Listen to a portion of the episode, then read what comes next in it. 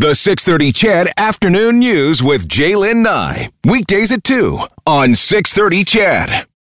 I uh, wanted to get an update on this story because I uh, hadn't heard much recently. And then there was some news over the past 24 hours that Air Canada and WestJet have announced they are removing the Boeing 737 MAX from their operating schedules through the end of June. They join uh, a number of American airlines in keeping the planes ground- grounded. The news comes as, as Boeing says it does not expect to get FAA approval to get the 737 MAX to fly until at least the middle of the year. Boeing now announcing it does not expect to be able to get FAA approval for those 737 MAX to fly again until the middle of this year. It had been saying it was close, it was trying for the end of 2019, but that didn't work out. And June or July of this year would be just to get the FAA okay to fly again. It could be a month or two after that before airlines could have their MAX aircraft ready to fly. Alex Stone, ABC News. Now, you'll remember that the planes have been grounded since March of last year following two fatal crashes that killed a total of 346 people.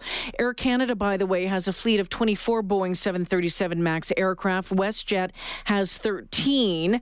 So, what does this mean for you, the traveler, for the company, and where do we stand on fixing this problem that led to the crashes and the grounding of the of the uh, of the planes. Arthur Rosenberg is an aviation expert and a lawyer based in New York. He joins us now. Mr. Rosenberg, welcome to the show. Oh, hold on a second, sir. Just going to do this. Hello, Mr. Rosenberg. Sorry about that. That's okay. How are you? I am good. Wrong button push there, uh, sir. Was this surprising to you at all? This news, this this delay, this pushback. No, it, it, it wasn't, and um, I have a slight, a slightly different take on it than the way um, the market reacted uh, today to the news by Dave Calhoun as the new CEO of uh, Boeing, who replaced uh, Muilenburg at the end of the year. Muilenburg got fired essentially, mm-hmm. and I, I thought that Calhoun's announcement today um, was uh, a, a, stab at being candid and open with the airlines and the flying public and I actually um, sense that it. I'm not going to say a breath of fresh air. That's overstating it, but I think um, they Boeing has is trying to be candid, um, kind of like um, under promising and overperforming in terms of when the Max gets back online. You know what is that uh, was was that surprising that uh, Dave Calhoun would be that way? I mean, given the firing of the former CEO, he's come in, he's been on the board, I think, for ten years. He's been around through all of this. Um, a, a, change in um, presentation. Um, a lot of people have said that's something that they really need to do, and that's going to be a part of trying to get people to believe in them once again. Yeah, you know what? Um, it, it, really it really doesn't matter um, in, in terms of how, how large or small a corporation is. Muilenburg, his predecessor, uh, was not, in my opinion, was not good around people. Um, uh, you know, we're, we're heavily involved. I, I, watched his testimony before Congress. He looked to me like a deer in the headlights. Mm. Dave Calhoun, on the other hand, um, who is, was a member of the board, um, some people think he's part of the problem, not the solution, but he's much more of a people person. He's not an engineer like Muilenburg was. And I think um, he's trying to bridge the gap between the needs of the airline, Air Canada, WestJet, the American carriers, the flying public, and this really um, horrible predicament that Boeing finds themselves in, completely self-created. So, Arthur, um, can you go back and just re- refresh my my, um, my my my audience about what caused the planes to crash in the first place, and what work has been done? Where are we at in the fix? Okay, so without getting too deep into the technical aspects of it, the Boeing 737 Max uh, was uh, a next generation 737 designed by Boeing. Some people think um, uh, kind of a band aid fix so it could get something to market to compete with the Airbus A320 uh, Neo, which is a terrific airplane. And what happened was Boeing um, put these new engines, these uh, LEAP engines, on the 737. They're much bigger. You can see them just by looking at the front of the engine. And essentially, they didn't fit So Boeing um, slightly extended the nose gear of the 737. Uh, they said it's basically the same plane. And then during the flight test program, this plane was exhibiting some um, bad aerodynamic characteristics. It would pitch up at a time when you didn't want it to pitch mm-hmm. up. So Boeing installed this system called MCAS, Maneuvering Characteristics Augmentation System, which essentially would push the nose down when the computers thought the nose was too high. well, Lion Air and the Ethiopian tragedies were the MCAS system running amok, pushing the nose down repeatedly, dozens of times, um, preventing the flight crews from uh, recovering the airplane. And Boeing um, never told the airlines, the flight crews, that this MCAS system was in it. So these mm. these poor flight crews were faced with a uh, with a predicament with a you know with a full load of passengers on board, a horrible situation to be in. Oh so, gosh! After the two tragedies, the, the planes were grounded, and Boeing, uh, since March of uh, last year, has been uh, trying to fix this MCAS system and get this plane recertified in earnest. And along the way, they've uncovered some other issues with, with the MAX, which kind of makes you scratch your head.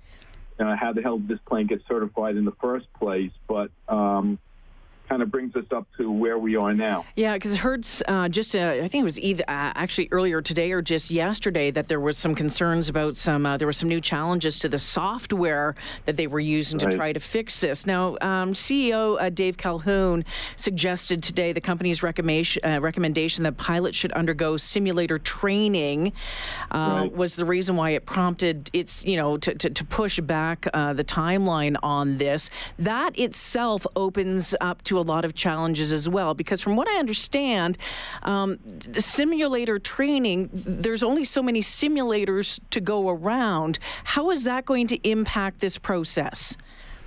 Yeah, so that's great. That's a great question. So first of all, your audience should be aware that when Boeing first brought the 737 MAX to market, it was selling the plane to the airlines on the grounds that the flight crews did not need any new training. They could mm. simply go from the old to the new, take off with a full boatload of people and sail off into the wild blue yonder after only looking at an iPad of it's called differences training for a couple of hours, which which to me sounds um, incredible and makes no sense. And I'm sure you, your your listeners will come to the same conclusion. But now uh, Boeing reluctantly finally acknowledges that simulated training is going to be required. Um, quietly, over the course of the last year or so, um, the, the, simulators, um, uh, the number of them have been increasing. Um, it's been a bit of a chore to try to get these simulators programmed because Boeing hasn't completely yet settled on the fix for the MCAS system. And as you point out, when they were actually testing the system um, about two or three weeks ago, another computer glitch came up, which required yet another software um, uh, update. So um, I think Calhoun is thinking, you know, look, uh, I'm reading between the lines here, but mm-hmm. I, I, think Boeing is very close uh, to getting this done. I think they're very close to um, releasing a software fix.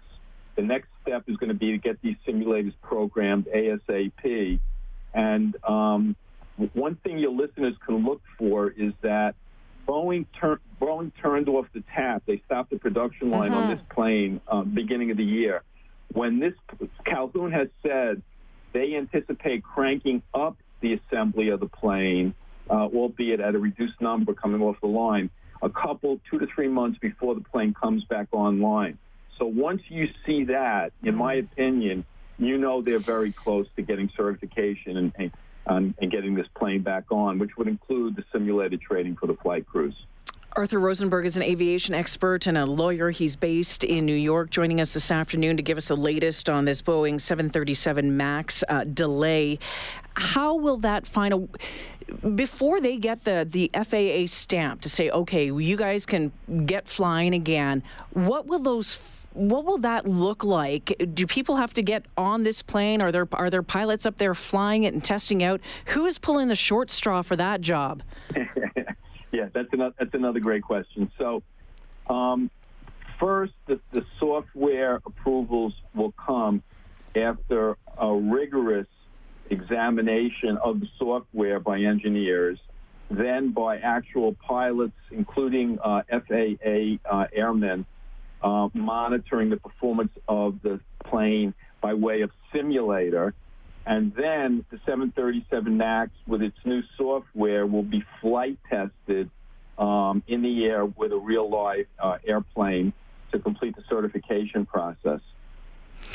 Uh, Arthur, you know, I, I, don't think that there's a lot of people feeling sorry for Boeing at all. But on the business side, as you mentioned, the the assembly line has been uh, for for producing the these planes has been has been halted for an undetermined period. Uh, the stock is down. Uh, the company has sold more than four thousand of these planes, and its revenue stream into the next decade dependent on it. What do you think the future holds uh, for for Boeing, and and how does this new CEO deal with all that? Well, that's a pretty complex question. So let me, let me start out with this. Um, Boeing's bill, which is really the least of their problems for turning for the for the crashes, for turning off the assembly line, is estimated to be by some Wall Street people up to twenty five billion dollars. Wow. Today, I heard an analysis by uh, one leading analyst who said the bill currently stands at eight billion, and he sees it inflating in the short term to thirteen billion. So you see Boeing, Boeing is going to be borrowing money. Um, they they have the cash. Um, uh, they, they, they made a representation. They're not going to cut the dividend to shareholders. So financially, um, Boeing is very strong. But Boeing's biggest problem, the way I see it, is that they have a dilemma of confidence. Yep. The flying public people don't care about this. They want to know I see an airplane, I want to go from A to B, I want to get there safely. And the MAX, the 737 MAX, unfortunately, now has um, uh, a name associated with tragedy to it. And it's going to be very difficult for Boeing to um, build up confidence in the flying public. Um, and get this plane um, marketable again. So, how do you think they're going to do that? I think it's going to happen very slowly. I think you'll see a very uh, rigorous uh, camp marketing campaign by Boeing. Um, I think you'll see Boeing executives flying in the 737 MAX. They'll bring their families on board. You'll have pilots. You'll see advertising on television. Um, they'll be in the newspapers. Um, and, you know, interesting is a footnote here.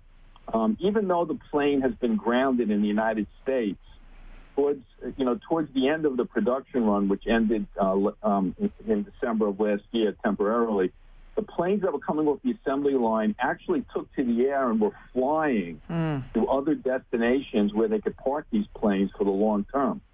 So oh. um, I, I think overall you're going to see this um, marketing campaign. I think they'll make every effort to try to reinstill confidence in the flying public.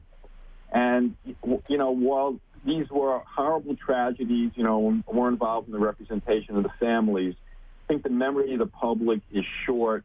Um, I think if they can, you know, turn it around and get things going, have these planes flying for a few months, um, you know, they'll be able to look in the rearview mirror and just you know, and, and, say it was it was a bad event, but we've solved the problem. Arthur, I'm going to ask you one more question before I let you go, and I sure appreciate your time this afternoon. If you were a betting man, when did you th- when do you think that these planes will be back in the air?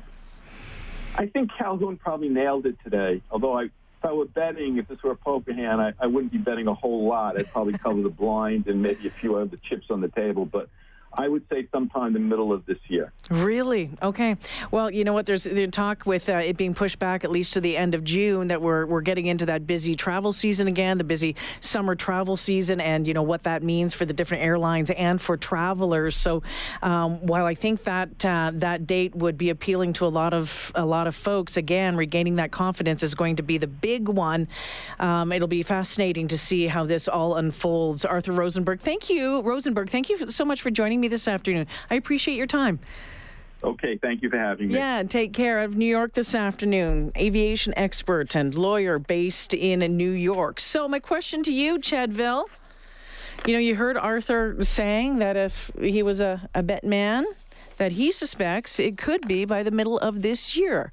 As mentioned, uh, WestJet and Air Canada have have, um, have are going to keep those planes those planes grounded, they have said, until the uh, end of June.